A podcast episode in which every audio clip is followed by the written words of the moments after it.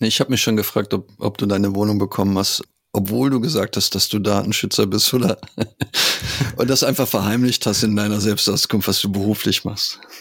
Ja, ich habe dann irgendwie drumrum geredet. Ähm, alles so ein mit Medien. kryptisch. Ja. Irgendwas mit Medien, genau. Am besten hält man das alles ein bisschen kryptisch.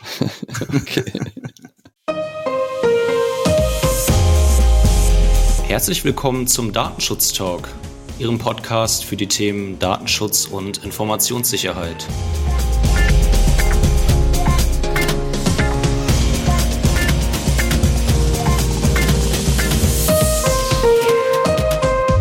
Heute ist Freitag, der 21.01.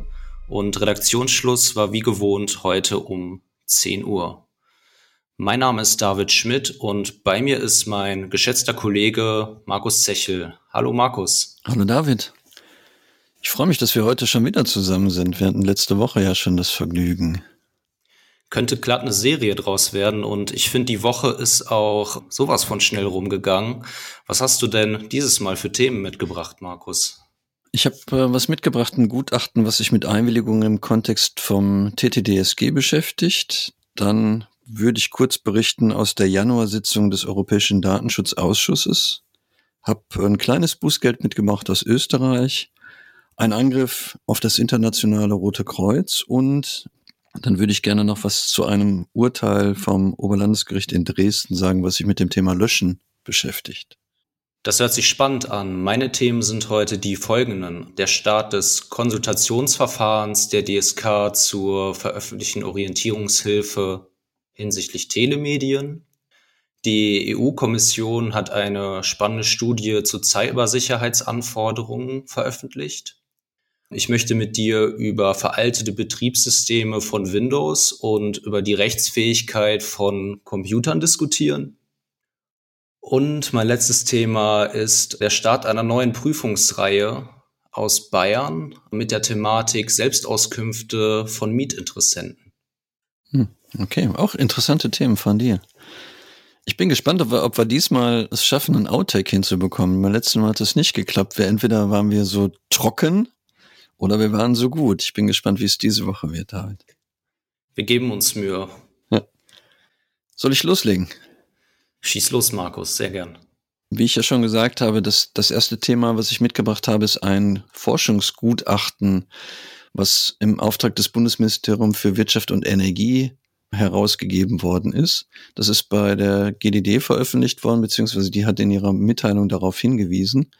Ein sehr interessantes Dokument, was auf 88 Seiten das Thema Einwilligung und Einwilligungsmanagement im Kontext des TTDSG betrachtet, das Ganze nochmal ins Verhältnis auch mit der Datenschutzgrundverordnung setzt. In diesem Dokument werden halt bestimmte Themen behandelt, wie zum Beispiel Einwilligungen im Kontext von Ex ante, das heißt, dass da schon im Vorfeld Einwilligungen erteilt werden. Und am Ende geht das Gutachten auch nochmal auf verschiedene Organisationen ein, die so Einwilligungen auch zentral verwalten können. Ich denke, das ist vielleicht ein interessanter Ansatz, weil wir alle ja ziemlich genervt sind von dem ganzen Thema der Einwilligungen, die insbesondere dann bei der Nutzung von Telemedien eine Rolle spielen. Ja, passend dazu geht mein nächstes Thema auch in Richtung TTDSG. Ähm, vorher möchte ich aber nochmal für diejenigen, die sich das noch nicht zu Gemüte geführt haben, auf das Seminar verweisen, was wir ja von der Migosens aus aufgezeichnet haben zu dem neuen Gesetz. Das Ganze findet sich auf unserem YouTube-Kanal und wir packen den Link mal in die Show Notes für diejenigen, die sich das erstmals oder vielleicht nochmal anschauen wollen. Zu dem TTDSG hat ja die DSK schon Ende des vergangenen Jahres eine Orientierungshilfe veröffentlicht und hierzu hat sie jetzt ihr Konsultationsverfahren eröffnet. Vertreter aus Politik, Wirtschaft, Wissenschaft, Gesellschaft und Verwaltung sind also dazu eingeladen, zu der Orientierungshilfe Stellung abzugeben, um die Ganze noch zu verbessern. Und das Ganze ist möglich bis zum 15. März ausschließlich per E-Mail. Nähere Informationen gibt es im Internetauftritt der DSK und Markus, du bist natürlich dann auch herzlich dazu eingeladen, noch deinen Senf dazu zu geben, wenn du das denn möchtest. Das, ich habe jetzt zu allem eine Meinung und äh, halte mit, damit auch nicht hinterm Berg. Wahrscheinlich gucke ich mir das auch mal an, ob ich noch was ergänzen kann. Ja. ja, auch was anderes, was man konsultieren kann. Also auch da gibt es ein Konsultationsverfahren. Und zwar hat der Europäische Datenschutzausschuss oder das European Data Protection Board, wir sind uns ja immer noch nicht ganz einig, David, welche Abkürzung wir jetzt nehmen, ETSA oder EDPB, auf jeden Fall hat das jetzt in der Januar-Sitzung eine Leitlinie verabschiedet zum Thema Auskunftsrecht. Also hier ist auch die Konsultation jetzt für sechs Wochen eröffnet. Interessant natürlich hierbei grundsätzliche Fragen, die zu klären sind. Also wann muss ich eine Auskunft ersuchen, betrachten? Was ist mit Kopien oder mit zusammengefasster Information, die zur Verfügung gestellt werden können? Das sind halt alles Themen, mit dem sich dann das Dokument oder diese Leitlinie zum Thema Auskunftsrecht beschäftigt. Was aber auch in der Sitzung ist, und das schließt dann das Thema an, was du vorher auch hattest, der Europäische Datenschutzausschuss hat auch einen Brief veröffentlicht, weil hier wohl ganz viele Anfragen gekommen sind, das Thema Einwilligung in Cookies einheitlich auszulegen. Und da gibt es jetzt eben einen Brief, der von dem Europäischen Datenschutzausschuss veröffentlicht worden ist. Zusätzlich gibt es halt die Taskforce, die sich mit dem Thema Cookie-Banner beschäftigen wird. Und da werden wir wahrscheinlich dann in naher Zukunft auch was vom Europäischen Datenschutzausschuss bekommen, was das Thema Cookies, Einwilligungen angeht. Also da, wo es in, insbesondere vielleicht noch keine Länder gibt, die über so eine komfortable Gesetzgebung wie das TTDSG verfügen, ist es vielleicht ja ganz praktisch, dann auch mal eine einheitliche Auffassung zu haben. Ja, zu einer einheitlichen Auffassung müssten wir dann intern auch mal kommen, ob es jetzt ETSA oder EDPB ist. Von mir aus können wir da auch gerne mal eine Umfrage starten an unsere Zuhörerinnen und Zuhörer. Sonst machen Vielleicht wir eine, meldet sich eine ja Taskforce, David, dafür. Taskforce ETSA. wir bleiben in Europa zwar ist mein nächstes Thema die EU-Kommission. Diese hat nämlich eine umfangreiche Studie zu den Cybersicherheitsanforderungen bei Informations- und Kommunikationstechnologieprodukten veröffentlicht. Die Studie umfasst 375 Seiten, also nette Lektüre. Und sie untersucht den aktuellen Stand und erkundet sich nach den politischen Optionen für die Zukunft.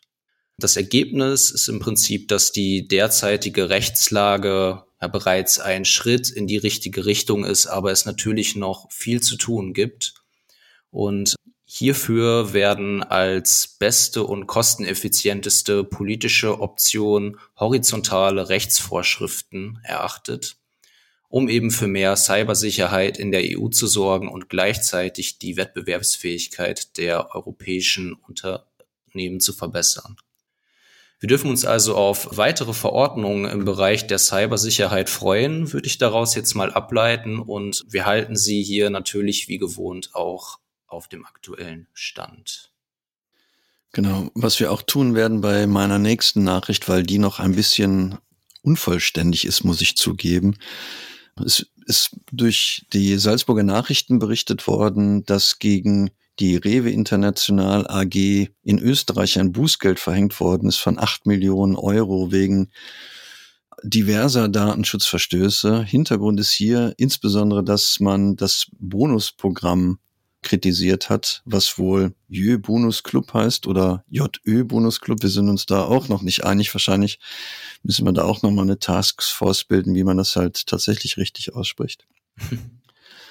Rewe hat angekündigt, Rechtsmittel gegen die Entscheidung einlegen zu wollen, weil sie scheinbar gar nicht der Adressat tatsächlich für das Bußgeld ist, weil die dieses Bonusprogramm eben von der Ö Bonus Club GmbH durchgeführt wird als Verantwortlicher, die eine rechtlich wirtschaftlich selbstständige Rewe-Tochter sind. Also wahrscheinlich hat man sich hier mit dem Adressaten vertan. Vielleicht hat die Aufsichtsbehörde das aber gar nicht ohne Absicht gemacht, weil im Sommer schon ein Bußgeld in Höhe von zwei Millionen Euro gegen die Ö-Bonus Club GmbH verhängt worden ist, was jetzt auch noch nicht rechtskräftig ist. Vielleicht versucht man hier in Österreich auf an mehreren Schauplätzen gleichzeitig das Thema nochmal durchzubekommen, um damit vielleicht dann noch das Ziel zu erreichen, gegen dieses Bonusprogramm äh, oder das Bonusprogramm der datenschutzrechtlich konform abbilden zu können. Apropos Datenschutz rechtlich konform. Markus, wie rechtstreu ist eigentlich dein persönlicher Computer? Hast du den Eindruck, dass es eher so der, der böse Typ oder ist es derjenige, der sich an jedes Gesetz hält? Ich habe mit meinem Rechner jetzt gerade noch eine Sensibilisierungsschulung durchgeführt und mein Rechner wird sich, denke ich, schon an die Vorgaben der Datenschutzgesetzgebung halten. Warum fragst du? Ich frage, weil meine nächste Meldung auf einem Artikel aus dem Online-Magazin CEO basiert und äh, dort wurde betitelt, dass Millionen PCs gegen die DSGVO verstoßen würden. Ah, okay. Das macht vom Wortlaut her natürlich gar keinen Sinn, aber interessant ist, dass eben dieser Artikel sich auf eine Studie des Sicherheitsunternehmens ESET beruft. Und äh, diese hatte zum Ergebnis, dass über drei Millionen Personal Computer in Deutschland noch mit einem veralteten und unsicheren Microsoft-Betriebssystem laufen. Das sind allem voran PCs, die noch mit Windows 7 laufen Dort wurde der Support ja schon vor zwei Jahren eingestellt und mittlerweile ist dieses Betriebssystem deshalb natürlich äh, veraltet und unsicher. Einige laufen aber sogar noch mit noch älteren Systemen, Vista XP, viele auch mit Windows 8, wo in einem Jahr der Support für ausläuft.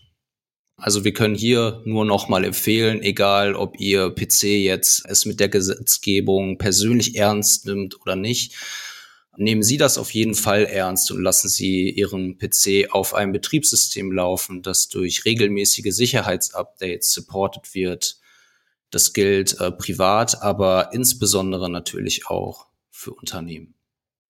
Ich finde super, dass DSGVO mittlerweile sogar für Clickbaits funktioniert, also dass man damit irgendwelche Meldungen lancieren kann, um die Leute dann anzulocken. Super. Endlich haben wir es erreicht, David. Jawohl. Meine nächste Nachricht macht mich gar nicht so glücklich. Tatsächlich habe ich das bei der Zeit gefunden. Die Zeit hat berichtet, dass internationale Rote Kreuz angegriffen worden ist, beziehungsweise ein Dienstleister, der für das äh, internationale Rote Kreuz in Daten speichert, also im Rahmen der Auftragsverarbeitung offensichtlich. In der Schweiz sind 500.000 ähm, oder die Datensätze von 500.000 Personen abgegriffen worden. Die Zeit nennt die als Schutzbedürftige, weil das tatsächlich Menschen sind, die aufgrund von Konflikten, Migration und Katastrophen von ihren Familien getrennt worden sind. Genauso wie vermisste Personen und Familien oder Menschen in Haft. Also tatsächlich sind das alles Informationen, die wir guten Gewissens unter die Kategorie besondere Kategorien von personenbezogenen Daten packen könnten, denke ich. Und damit natürlich auch besondere Risiken für die Rechte und die Freiheit der Person damit verbunden sind. Also es scheint noch nicht so zu sein, dass diese Informationen veröffentlicht worden sind. Also es scheint nicht so zu sein, dass die jetzt schon, schon verwendet worden sind tatsächlich. Aber es macht natürlich nochmal noch mal deutlich, dass man hier besonders hohe Aufmerksamkeit auf die technischen und organisatorischen Maßnahmen zum Schutz der personenbezogenen Daten richten muss, insbesondere wenn es halt sich um solche Daten handelt. Ja, eine sehr traurige Nachricht, hast du schon richtig analysiert, dass es äh, diese armen Menschen trifft. Nicht ganz so arm dran, ähm, aber auch nicht immer in der besten Position sind ja Mietinteressenten. Der Wohnungsmarkt, äh, gerade in den deutschen Großstädten, ist ja sehr umkämpft und sehr hart. Und Dabei darf natürlich auch nicht der Datenschutz vergessen werden. Aus diesem Grund hat das Bayerische Landesamt für Datenschutzaufsicht eine neue Prüfungsreihe zu der Thematik Selbstauskünfte von Mietinteressenten gestartet. Hier wird sich damit auseinandergesetzt, was denn der künftige Vermieter oder der von ihm beauftragte Immobilienmakler so fragen darf, wenn sich ein Mietinteressent bei ihm meldet. Oft wird ja schon dort nach diversen Daten gefragt, wie viele denn einziehen möchten, welchen Beruf der Interessent ausübt und was sein Einkommen ist und gegebenenfalls auch schon nach Schufa-Auskünften oder ähnlichen. Und das Bayerische Landesamt für Datenschutzaufsicht kommt hier zu dem natürlich richtigen Ergebnis, dass es auf die Unterscheidung zwischen dem Zeitpunkt der Kontaktaufnahme, der Besichtigung, dem Auswahlverfahren und dann am Ende eben der tatsächlichen Vertragsanbahnung des Mietvertrags ankommt, wo der Vermieter dann natürlich ein wirtschaftliches Interesse hat, diese Informationen zu sammeln. Davor ist es aber dann nicht der Fall. Und Markus, ich weiß nicht, wie es bei dir aussieht. Wann hast du denn das letzte Mal eine Wohnung gesucht oder dich an einer Wohnungssuche beteiligt? Ja, das ist bei mir schon ein bisschen länger her, aber ich kann mich erinnern, dass ich mein, meine erste Wohnung bezogen habe. Da sind wir in das Haus des Vermieters eingezogen. Und damals war, war ich noch recht jung und der hat dann sogar tatsächlich uns zu Hause besucht bei meinen Eltern, äh, weil er wissen wollte, in welcher Wohnsituation wir leben. Ich hoffe, du hast nicht ähnlich interessante Erfahrungen sammeln dürfen. Ja, bei mir ist es tatsächlich noch gar nicht so lange her und ähm, ich würde auch sagen, dass die Anforderungen von diversen Informationen, ähm, insbesondere auch von Schufa-Auskünften, in der Regel schon folgt, wenn man nur Interesse für eine Wohnung bekundet, was natürlich nicht funktioniert. Interessanterweise war ich diesen Sommer auch auf der anderen Seite, nicht selber als Vermieter, aber als Mieter, der einen Nachmieter sucht und eine entsprechende Anzeige aufgegeben hat. Und da wurden mir auch ungefragt alle möglichen Informationen von potenziellen Interessenten zugeleitet. Also nicht nur die Selbstauskünfte, die mich natürlich gar nichts angehen, sondern auch Dinge wie Kopien von Personalausweisen etc. pp. Und ja, ich glaube, dass wir hier nicht nur was den Datenschutz angeht, ein Riesenproblem haben. Denn die Situation ist hart und wenn man jetzt noch mit dem Datenschutz kommt, am besten noch mit den Orientierungshinweisen, die hier rausgegeben werden und die dem Vermieter vorlegt, dann äh, hat man wahrscheinlich überhaupt gar keine Chance mehr, an eine Wohnung zu kommen. Ich habe mich schon gefragt, ob, ob du deine Wohnung bekommen hast, obwohl du gesagt hast, dass du Datenschützer bist oder und das einfach verheimlicht hast in deiner Selbstauskunft, was du beruflich machst. Ja, ich habe dann irgendwie drumrum geredet. Um, alles Irgendwas so ein bisschen mit Medien. kryptisch. Ja. Irgendwas mit Medien, genau. Am besten hält man das alles ein bisschen kryptisch. okay.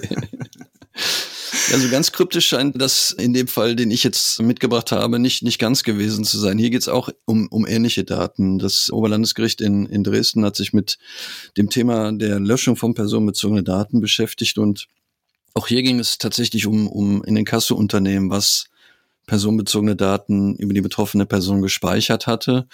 Und der ganze Sachverhalt mündet dann letztendlich in, in der Auffassung des Gerichtes, dass man natürlich auch personenbezogene Daten löschen kann, vielmehr sogar löschen muss, wenn die Erhebung schon unrechtmäßig gewesen ist. Das ist total interessant. Das Gericht bewertet jetzt wirklich nochmal die Rechtsgrundlagen für die Verarbeitung von personenbezogenen Daten im Artikel 6 und kommt dabei durchaus nochmal zu Punkten, die für die Praxis nochmal ganz spannend sind. Also, dass eine Einwilligung nicht vorgelegen hat, haben sie bewertet. Dass natürlich die betroffene Person nicht Vertragspartei ist und damit auch der Buchstabe B rausfällt, genauso wie man die Verarbeitung nicht über ein rechtliches Interesse stützen kann und eben auch nicht über ein Interessen abwägen, so dass am Ende das Gericht zu der Entscheidung gekommen ist, dass die Verarbeitung unzulässig ist. Und was sie dann weiter sagt, wenn natürlich die Verarbeitung schon unzulässig ist, dann kann man sich auch nicht auf gesetzliche Aufbewahrungsfristen stützen, um damit die Legitimität für die Verarbeitung wiederherzustellen sagen halt, dass die Daten dann tatsächlich gelöscht werden müssen, selbst wenn sie einer gesetzlichen Aufbewahrungsfrist unterliegen würden. Insbesondere weil es ja die Möglichkeit gäbe, den Personenbezug aus diesen Daten noch zu entfernen. Ja, das finde ich sehr schön, dass das hier nochmal herausgestellt wurde. Markus, wir merken das ja in unserer Praxis des Öfteren, dass äh, gerade die Aufbewahrungsfristen nach Abgabenordnung und Handelsgesetzbuch versucht werden, als Joker zu benutzen, dass man ähm, jetzt eben nicht löschen muss oder dass man Daten noch weiterverarbeiten darf. Und das ist natürlich Quatsch. Selbst wenn man, wenn man halt in die Aufbewahrungsfristen kommt, dann dürfen die Daten natürlich operativ nicht mehr verwendet werden. Also aus dem CRM gehören die dann natürlich raus. Eventuell darf man die noch in der Buchhaltung aufbewahren, um damit den Nachweis führen zu können. Aber in, in Anlehnung zu dem, was es Gericht hier gesagt hat, kann man natürlich dann auch gucken, dass man von Maßnahmen wie Pseudonymisierung zum Beispiel Gebrauch macht. Dann kann man ja auch den Nachweis erbringen, ohne dass man den Personenbezug dann tatsächlich noch dabei hat. Das war es von meiner Seite schon, David. Ich weiß nicht, hast du noch irgendwas? Ich habe leider nicht mehr im Kopf, was deine Aufzählung angeht. Ich habe tatsächlich auch nichts mehr. Von daher würde mir nur übrig bleiben, unseren Hörerinnen und Hörern schon mal ein schönes Wochenende zu wünschen. Bleiben Sie uns gewogen und wir hören uns beim nächsten Mal. Bis bald.